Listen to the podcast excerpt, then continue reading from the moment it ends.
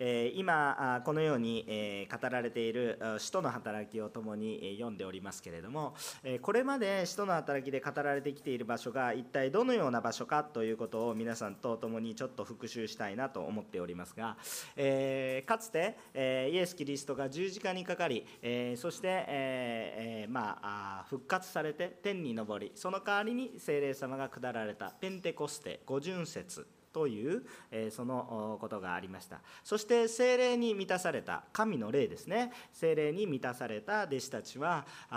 さまざまな働きを成していきます、えそしてその精霊に満たされて神の言葉を豊かに伝えていくわけですけども彼らは祈りに神殿に行きました。そして神殿に行ったその場所で神の御心の通りに行うと歩けない人が歩きそしてそのことによって驚いた人たちに福音を伝えます。イエス・キリストこそが救い主ですよという福音を伝えることによって、え、多くの人が救いに入りました。しかしあまりにも影響が大きかったのでそのことによって、え、この弟子たちペテロとヨハネは逮捕されることになってしまいました。あしかし、え、その神様の働きがあまりにも大きいがゆえに、えそのことを通して、えその人たちをずっと捕まえておくことや痛めつけることはできず、え街道の神殿の管理の人たちは、えー、まあ、弟子たちを解放していきましたそしてこの釈放された2人の弟子たちが仲間のもとに戻って、えー、そして、え、彼らがあその話をしたことによって、え弟子たちの仲間たちイエスを信じる人たちがさらに、え心が強められて、えそして神様の言葉をさらに豊かに語ったんだというのが本日のところですねですから今そのような前提があるんだということを頭に覚えておいてください。えー、そしたらまず第1番目のことなんですけれども皆さんと分かち合いたいことは何かというとこのこの逆境の中でも神様が豊かに働かれていることを感じると喜びですよということを、えー、皆さんと分かち合っていきたいと思うんですね。えー、まず本日のえー、聖書の箇所、使徒の働きの、えー、この23節から24節を、えー、共に皆さんとお読みしたいと思います。えー、使徒の働きの4章の23節から24節を読みたいと思います。3はい釈放された2人は仲間のところへ行き祭司長や長老たちが彼らに言ったことを残らず報告したこれを聞いた人々は皆心を一つにして神に向かい声を上げていった。主よあなたは天と地と海とその中のすべてのものを作られた方です。アーメン。ということなんですね。で、えペテロとヨハネはイエスを信じる仲間のもとに戻っていきます、え、そして今まであったことを告白していきます、え、なぜそれを告白していったかというと、まあ、喜びも当然後で語るんですけどあるんですがもう一つは何かというとイエスの名によって神殿で語ったことによって自分たちが捕まってそしてイエスの名によって語るなと警告されたということはどういうことかというとその同じくイエスの名を信じて歩んでいる者たちにも危害が及ぶ可能性があるので影響が及ぶ可能性があるのでこういうことがあったよということは報告せずにはいられないことですね。自分たちが危ない目に遭いました。でもそのことがあったということを知らせないと何も知らないでやってる人たちが警戒心なく、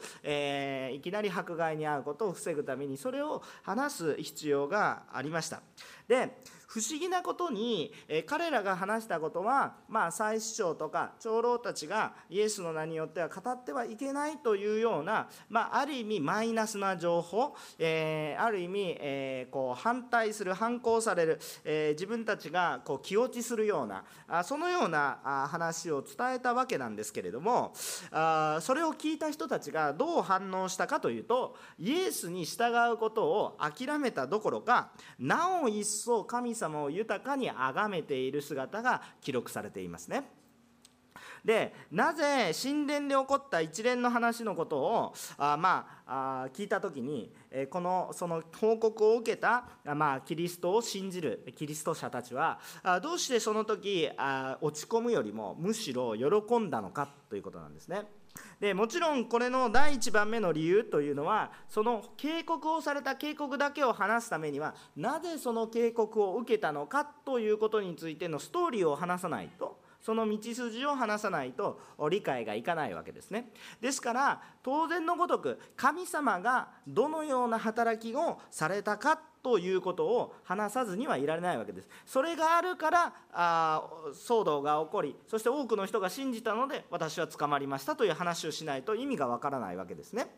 ですからその話を伝えます。じゃあ皆さんだったらどう思うでしょうか？足の歩けないえー、足が弱って歩けない人が生まれつきその人がイエス様の名によって歩くようになりそして共に礼拝をしてそして5000人少なくとも5000人の男の男性男性でだけで5000人の人がイエス様を信じるようになったけれども最首長と立法学者からは強く注意されましたさあ皆さんはその報告を聞いた時にどちらのインパクトが強いですかという話なんですね。で弟子たちはあのペテロとヨハネはその警告を話したんですけど明らかにインパクトが強いのは神の働きの方だったんですね。で人の確かに権力者ですよ。権力者当時の宗教指導者たちの言うことは私たちの実生活に力を持っている話です。しかし実際に力を持っている社会的に力を持っているそのような人たちの言葉よりも神様が働かれている事実の方が明らかにその当時イエス・キリストを信じる人たちには大きな影響を与えて明らかにそちらを喜んだんです。注意されて人間から迫害されることよりも明らかに主の働きが豊かになっていることを喜んだんですね。そちらの方がはるかにインパクトがありそしてその人たちが喜ぶには十分なそのようなものだったんですね。当然私たちの中にもそのようなことが起こるわけです。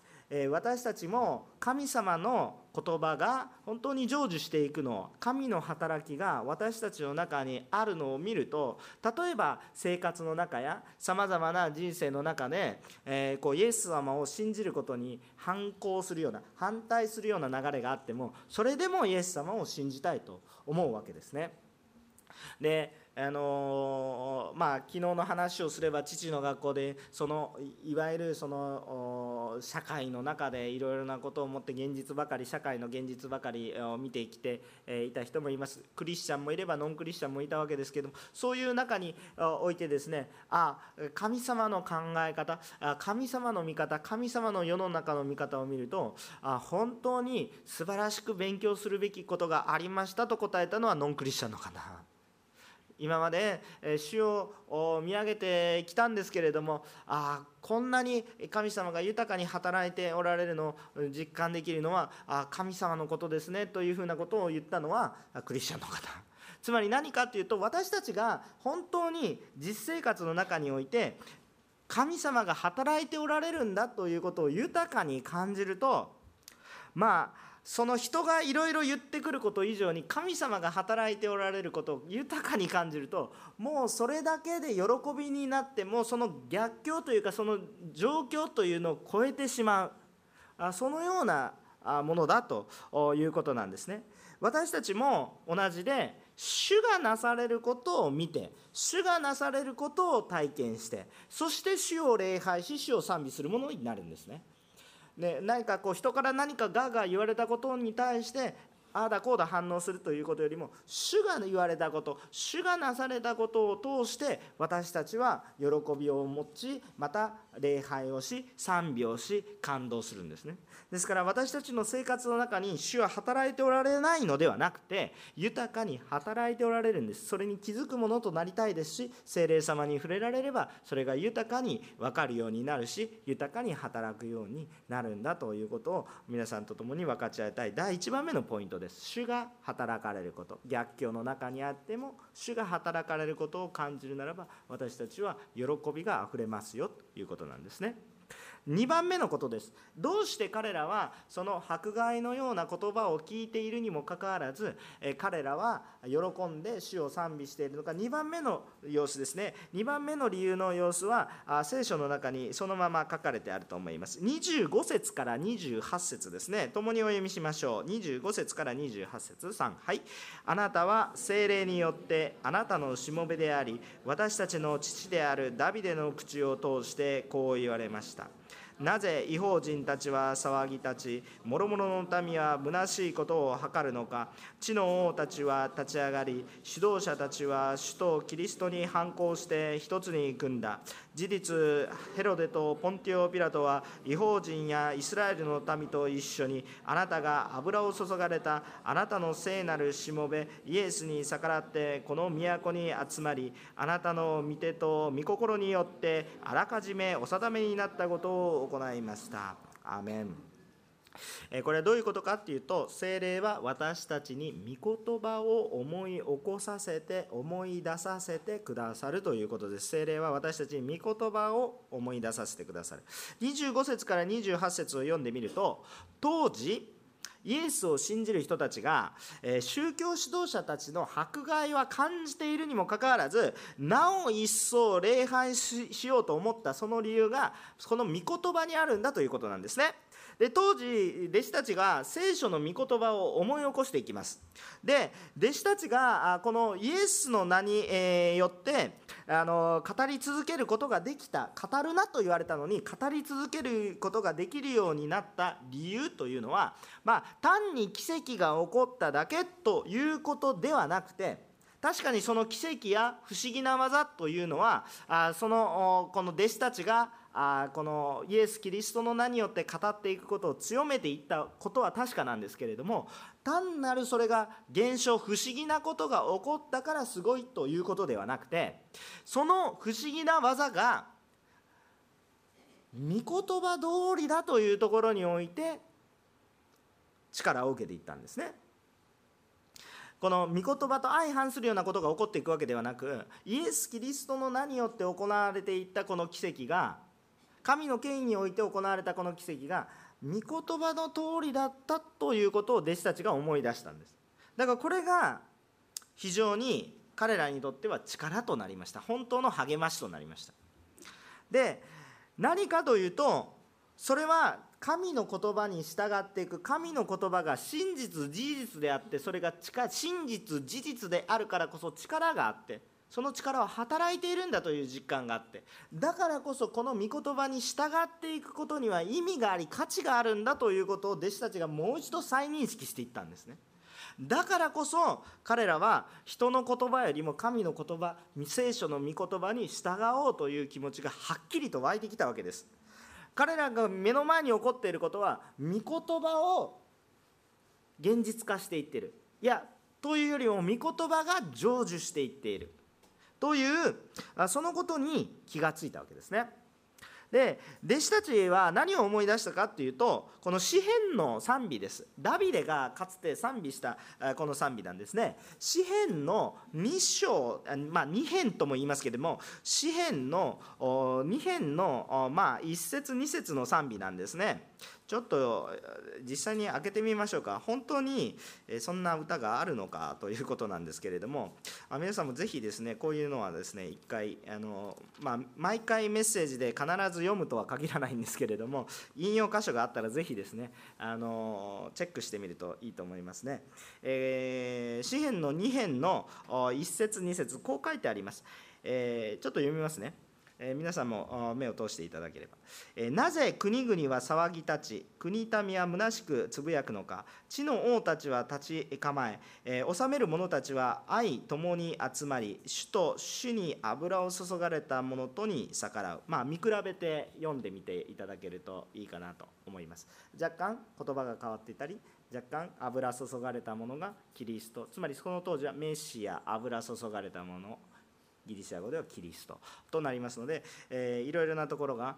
少し、えー、こう言い換えがあるわけですけれども、えー、その書かれてあることを彼らは適用してその御言葉を思い出したわけですね。普段からこれはもともと賛美なので歌っていたかもしれません。何気なく口ずさんで歌っていること私たちが何気なく聖書の御言葉を聞いてるけど聞いてはいるけどそれが一体何なのかっていうことについて私たちは気づかないことが多いですね。聞いていても明らかに分かっていてもそれこれ一体何のことなのかって実感がないことが非常に多いんですね。ところが神様が触れられると実際に出来事が起こりああこの御言葉が成就していくんだ。ああ神の御言葉は真実で正しかったということを分かった時に私たちはどうなるんですか？クリスチャンとして喜びがあふれてきてああ御言葉を読みたくなってきて。そして御言葉に従いたくなるんですよね。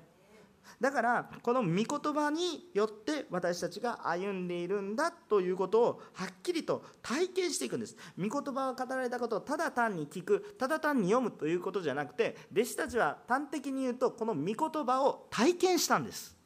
皆さんはどうでしょうか？御言葉を体験しているでしょうか？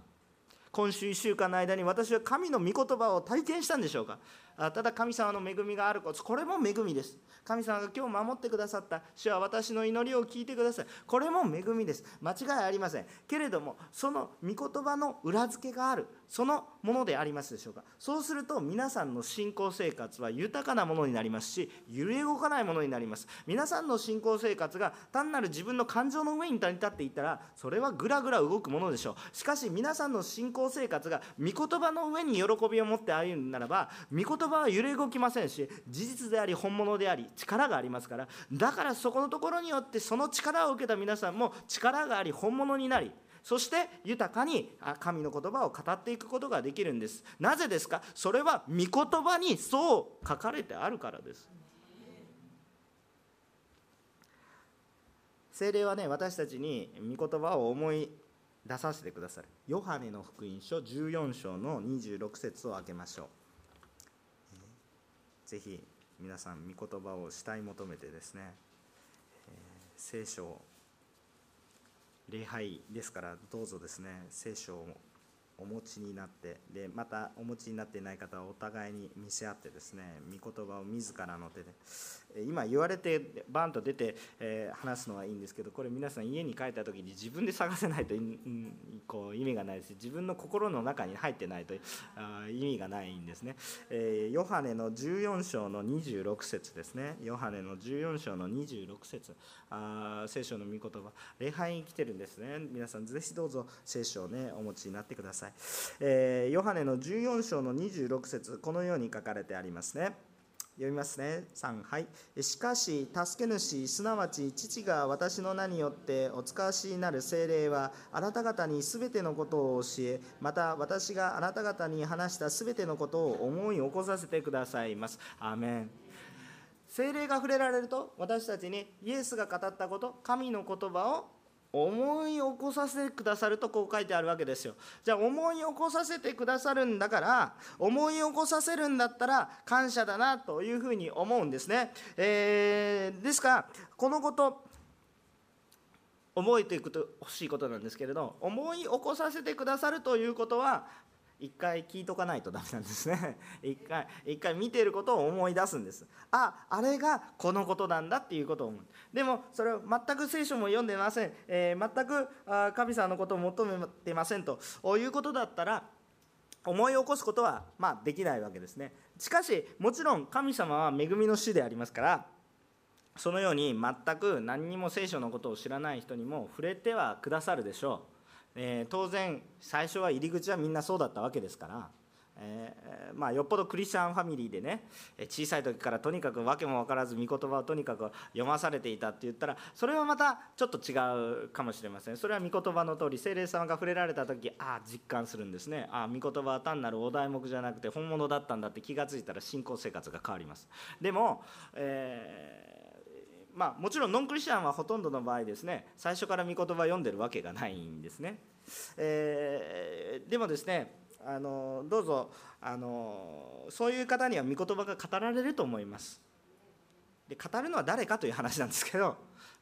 もうちょっと私が今本当に順序立てて今話そうとしてるんですけど気がせいてしまって言いたいことが先にどんどん出てくるんですがあの誰が語るのかって言ったら誰が語るんですか？私たちですよね。御霊に満たされて御言葉が真実だと分かった私たちが真実を語るんです。それは私たちの言葉を語るんじゃなくて御言葉を語るんですよ。だからその人に入った一つでも二つでもその真実の御言葉がその人のうちになって力となり真実となる。そういうことなんですね。でもじゃあ信じてる私たちにしたらどうなんでしょうか。ここに、えー、おられている多くの大部分の方がすでにイエス・キリストを信じてる人だと思います。イエスを信じている人がどうしていったらいいのかって言ったらじゃあ御言葉を神様は思い起こさせてくださるけどそのまあ要するに原材料である御言葉をちゃんと読んでなかったらあこう思い出すこともしない。皆さんイエス・キリストの御言葉が真実であると思ったならばこれを読むべきでしょう。皆さんが普段一番読んでる書物は何ですか？皆さんが一番分かち合ってるものは何ですか？普段から目にしているものは何ですか？それはそこまで真実でそこまで頼りがいがあって私の命を救う言葉でしょうか？もちろん全く読むなと言ってるわけじゃないですよ。ニュースを見たっていいいいしさまざまな小説や物語を読んだり、テレビを見てもいいとか言われるとお母さんたちから怒られますけどまあで見たければ見てもいい。でもそういうものが私の命を救いますか？なるほど。今日の今日のおかず3分クッキング今日の晩飯の材料ができました。ああ助かった。それぐらいはあるかもしれません。でもその3分クッキングで覚えたその3分クッキング悪いわけじゃないです 素晴らしいものですよ。ところがその3分クッキングで覚えたあそのものを毎日毎日出したってそれそれはもうなんかもういい加減にしろとか言われるわけであってですね、えー、こうまあ、一瞬しか役に立たないものなんです。しかし滅びない私たちの永遠の命を与え人生に力を与えてくださる。その御言葉を読まないで始まらないんですよ。だからまずこの御言葉を聖霊様は思い起こさせてくださるんだけれどもそれが真実であるかどうかっていうのを分からせてくださるのは聖霊様だから。だからまず御言葉を読んでおきましょう。ですから御言葉を読んであ完全に分からなくてもいいんです。あのあの私も御言葉全部分かって読んでるわけじゃないです。今御言葉の全てが分かって皆さんにメッセージを語ってるわけではないです。けれども精霊様が触れられると分かるんです。あこれが本物だなということが分かるんです。なのでまずは読んでみてください。でそしてその中で精霊様は私に理解させてくださる。なぜそれを信じるかというとかつて弟子たちはその苦しみの中迫害の中において突然いつも歌ってたかもしれないしただ誰かが読んだだけかもしれないですけどその詩篇の歌詞が頭の中にポンと湧いてきて。そしてあ確かにこの通り27節事実ヘロデとポンテオ・ピラトは違法人イスラエルの民と一緒にあなたが油注がれた方油注がれた方どこに出てくるんだ。書いてありましたね先ほどにメシアキリストのことですよ。キリストをあなたの聖なるしもべイエスに逆らってこの都に集まりあなたの御手と御心によってあらかじめお定めになったことを行いました。そうですね。迫害が起こっています。その通りじゃないですかということを思ったんですつまり今現象としては私たち自身にはすごいことも起こっていて一方では悪いことも起こってるけどあちゃんと神様は働いておられるんだというところに確信を持ったわけです。神の働きはこの御言葉に基づいているんだということに弟子たちは気づいたわけです。現在はじゃあこの時はこの時今は違いますか？そうじゃないんですよ。それだと皆さんの信仰生活に力が全くないと思います。全くありません。なんかいいいいことをしてるからあキリスト教はいいんですとか。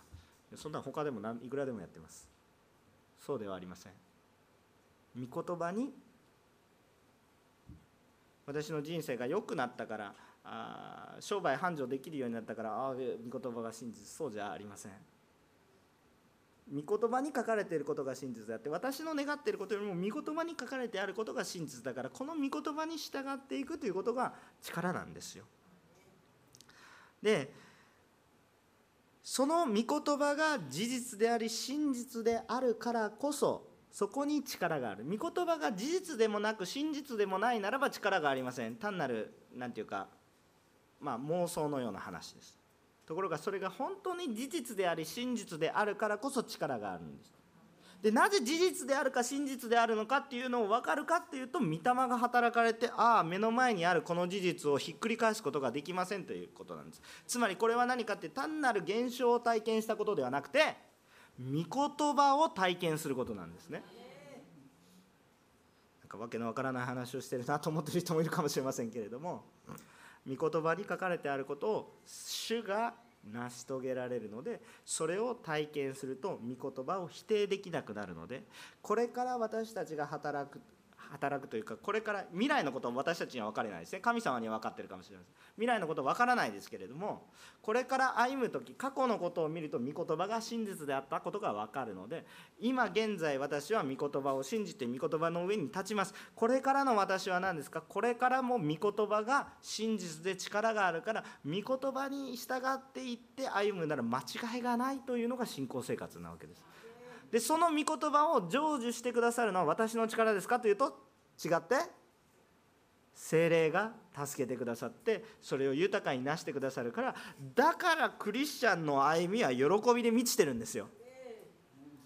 単にいい状況とか悪い状況とかその状況によって一喜一憂してるんじゃなくて私には御言葉がある。私には神の働きが共にある。神が共にいてくださるというその確信が入ってくるからだから喜びなんです。たとえ今迫害の中にあってもそうですよね。迫害があるって書いてる。聖書を皆さん読んでみてください。迫害がないと書いてありますか？皆さんイエスを信じれば商売繁盛まあ、家内安全豊かになっていや確かに書かれてありますよ。あの主は豊かに与えられるか。でもそれだけじゃなくて迫害もあるって書いてありますね。嘘じゃないと思います。あの今日メッセージで語る予定はなかったんですけれどもあのこう聖書の御言葉やっぱりこう真剣にこう読んでいた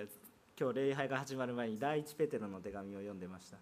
もう今日これを神様私に聞かせるために準備してまあこれわざと準備したんじゃなくて順番になっていて別にそのわざとこう持ってきてるわけじゃないんですけど今日本当に恵みを受けました。あの朝何気なく御言葉聞いてねって言って流しているその礼拝が始まる前に流しているその第一ペテロの手紙皆さん読みました皆さん礼拝早く来てたらあこう読んだと思うんですけれども聞いたと思うんですけれども、えー、第一ペテロの手紙ですね。4章ですね。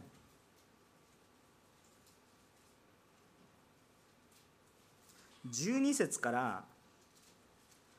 まあ、ちょっと長いので短くし16節までちょっと読んでみたいと思いますね。ゆっくり読みます、えー、あの私ラジオバイブルオーディオバイブルだと思ってゆっくり聞いてください。あんまり聖書を開くのに一生懸命なんで。読みますね。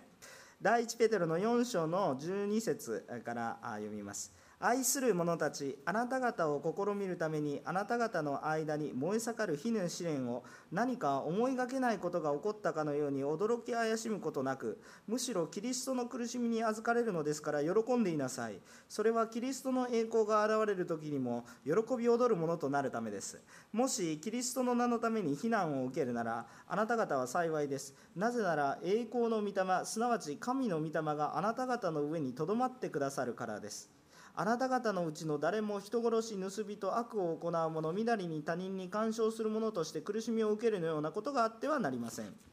しかし、キリスト者として苦しみを受けるなら恥じることはありません。かえってこの名のゆえに神を崇めなさい。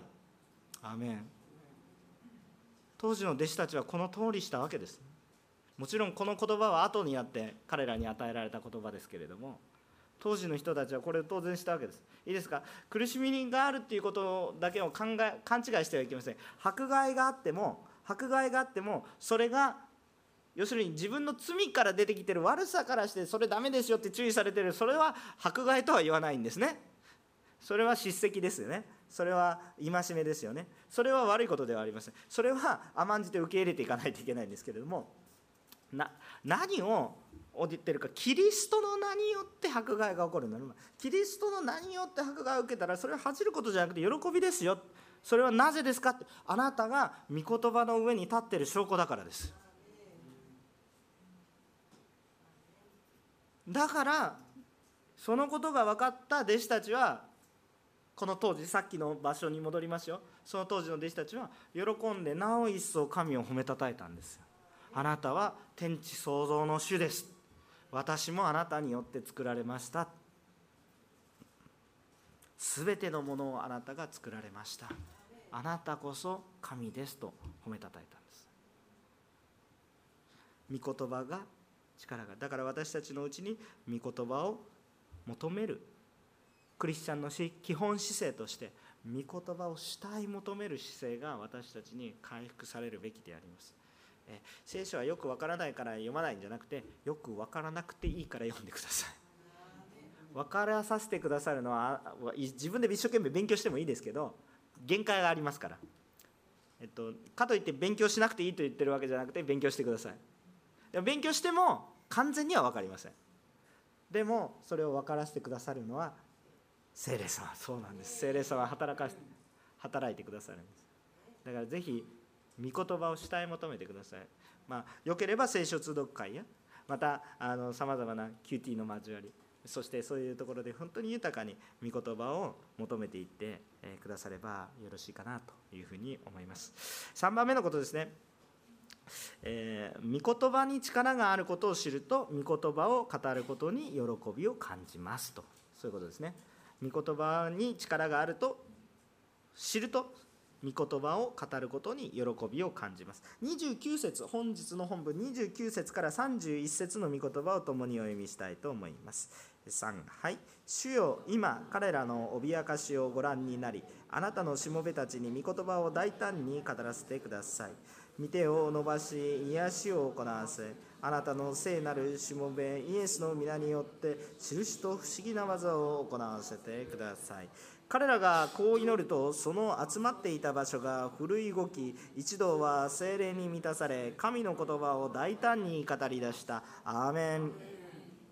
御言葉が真実である力があるということを体験していくとこれが本当に力があるということを伝えたくなってくるんですね。皆さんどうですか？えっとまあ、最近はあのインスタグラムとかまあ、私はちょっともうそういうまめなところがないので全然こうやらないんですけれども、え、やられる方も多いですよね、え、そうするとですね、え、なんかあるレストランに行ったらですねああとっても美味しかったとか言ってですね、え別に店がねお金払って宣伝してくれとか言ってないのにもかかわらずですね美味しかったらですねこれ本当に美味しいとかでバババババババババとこうやって拡散されてですね、えそれがなんかあ影響を与えてですね突然いきなり何もしてないのに何も広告打ってないのに有名な人が「うわこれすごい」とか言って適当にあげたらですね次の日からもうたくさんお客さんが来るとか言ってわけのわからない状況がいろいろあるわけなんですけれどもまあ多くの人はですね日本の人もそうなんですけど良いもの本物を感じたらそれをですねまあ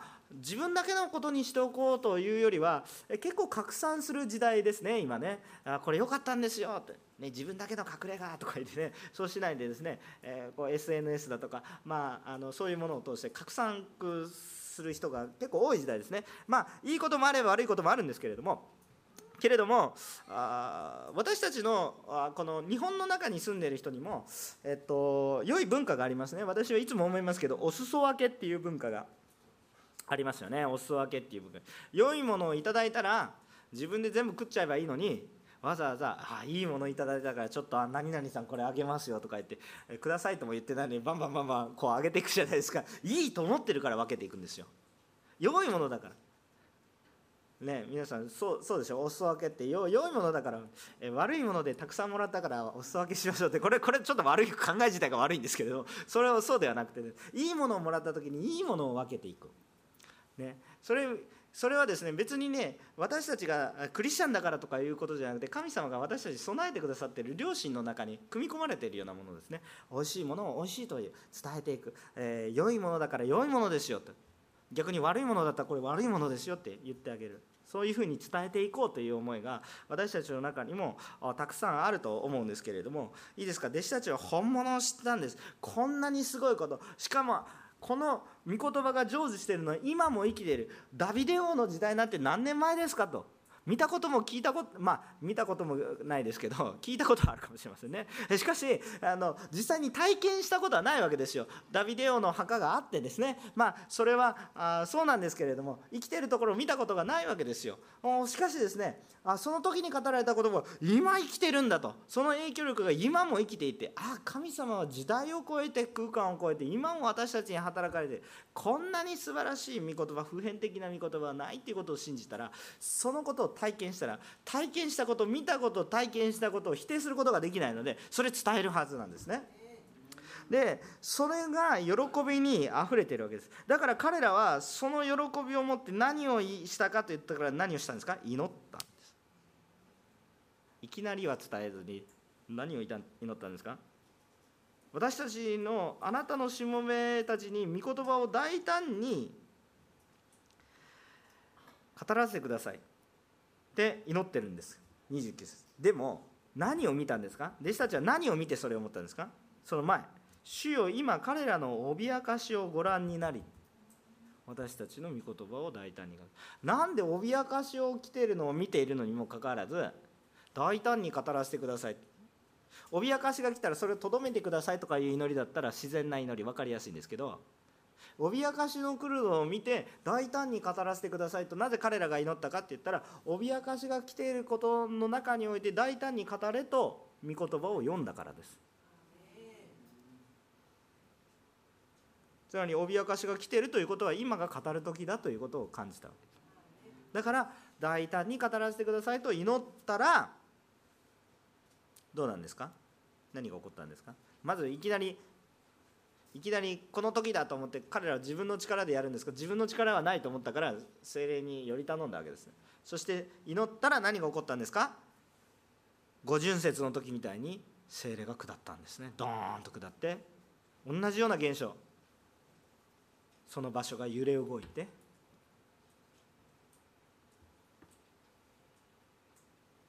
神の言葉を大胆に語り出したと。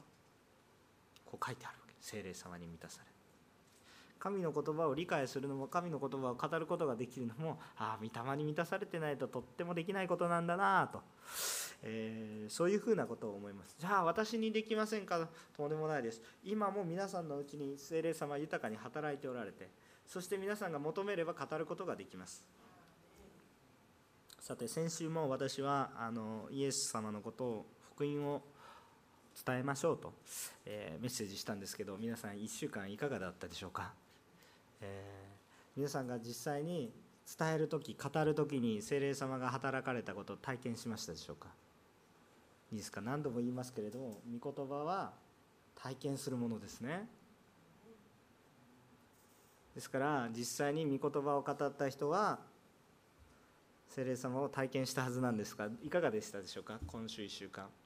私自信を持って皆さんに言いますけれども御言葉を語った人はその結果以下にかかわらず御霊の働きを体験してるはずなんですけれども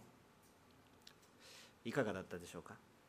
えっと、これは皆さんを責めてるわけじゃなくて あの私はできなかったからすいません牧師先生。いや私に謝られてもしかなくて私に謝る必要もなくてそれ今責めてるわけでもありません。事実を事実として伝えてるだけです。御言葉を語る時に主にしたい求め主をしたい求め主により頼んで御言葉を語っていたら精霊様が働いてるはずですよ。主に。御言葉がそうだから私はこれを単なるお題目として捉えてメッセージを伝えてるつもりはないので当然それを実践された方の中にあっては大なり小なりそれを感じたでしょう。私は私も父の学校卒業したことがあるんですけれどもえっと、私も知事別に父とね妻とねそんなに根本的なひどい問題を抱えていたわけではなくもう抱えてはいたんですけどすでに実はちょっといろいろなことがあって解決していてまあ小さい問題はいまだにいっぱいあります。妻がそこにいますから聞いていただければ完璧ですか？うん完璧ではありませんってはっきりと答えてくれますからそれは感謝なことなんですけれども問題だらけですがしかししかしですねまあよほど悩んでる夫婦2人ともむちゃくちゃ悩んでて父の学校に参加したわけじゃないです。じゃああんまり参加する価値ないじゃないかなと思う思うじゃないですか。でもねやっぱり御言葉に書いてあることをやってみて実践したら違うんです。味が違うんですよ。頭で理解していることと実際やることは全く違うんですよ。皆さん水泳を覚えるでしょ？クロールします。平泳ぎします。バタフライします。もう私水泳苦手だから水泳の話してるんですけど頭では簡単です。こう動かす時に足もこうやって動かせばいいんだ。ね。この前私が土曜日の朝あの子供と一緒に、えー、テレビのダンス番組を見ていました。子供が喜んでやってるんです私全然できる。若い時運動神経良かったんですよ。だからあ全然全然こんなの余裕と思ってちょっとやったんですね。全く足と体がついていかないんですね。もう頭で理解することとやること実際体験することは全く別物。全く別物です。もう一回言いますけど全く別物です。御言葉を単にふむふむと頭で考えて俺はこんな御言葉に従わないんだ俺の方が偉いんだと感じていることと実際に御言葉が働いたことを目撃することは全くレベルの違う話ですもう一回言いますが、御言葉は単に頭で理解する、ああの頭で理解、神学が必要ないと言ってるわけじゃないです。私たちの理解は本当にそれはそれでとても大切ですから、ここはちょっと注意してほしいところなんですけど、聖書勉強大切ですね。それは必要なことです。私たちは頭がないわけじゃないですよ。神様は頭を作ってくださいました。理性は必要なことです。でそれをもっても神様を理解したいわけですけどそれを超えて実際に体験すると本物が分かる。いくら頭で考えていても分からないんです。このカレーは美味しいですよ美味しいですよ美味しいですよっていくら言われたってその味は分からないのと同じ。それを実際に食べた時にああこういう風な辛さがあるんだな。こんなあったかい方が美味しいなとか。実際食べないと分からないんです。体験するんです。御言葉はただ読むものではなく体験していくものです。だからですね皆さん。弟子たちは問題があったんです。迫害の中にあったんです。皆さん御言葉を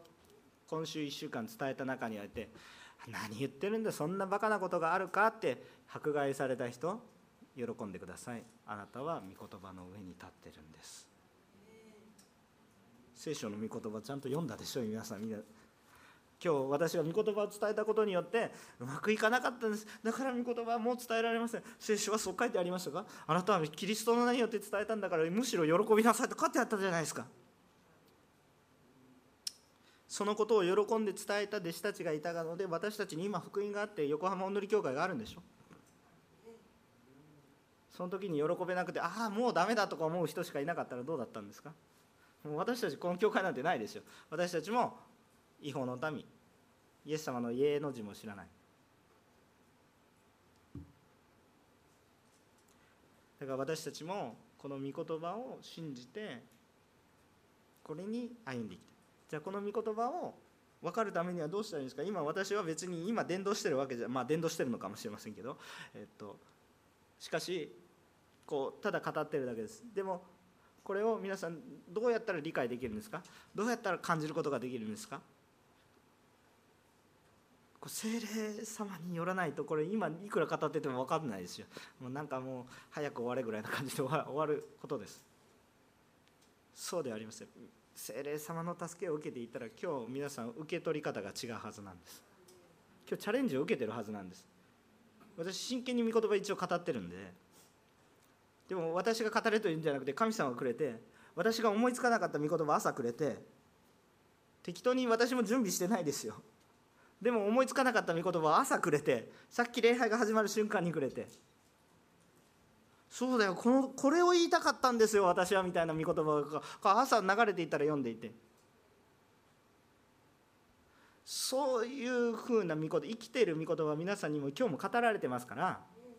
どうぞ精霊様に何牧師は何言ってるのかわからないというふうに言ったらどうぞ主を牧師の言葉を清めてくださってよく分かるようにさせてください。私の心の内にももっと神様の御心を分かるようにさせてくださいとぜひ祈ってください。私の御言葉も良くなりますし皆さんの信仰生活も良くなります。御霊により頼む先週1週間、御言葉伝えてくださいねって言いましたけど、自分の力でやろうとした人はことごとく苦しいと思ったかもしれませんが、えっと、どうぞ伝えることができなかったらどうぞそれをただひたすら主に求めてください。主をどうぞ私に大胆に神の御言葉を語らせるようにさせてくださいと主に願い求めるんですよ。あの私の生活を見たら誰に伝えたらいいかわからないからまあ主をどうぞ私は一生懸命あの神様の守りを受けたいですってそういうことじゃなくて御言葉を語るものとさせてくださいと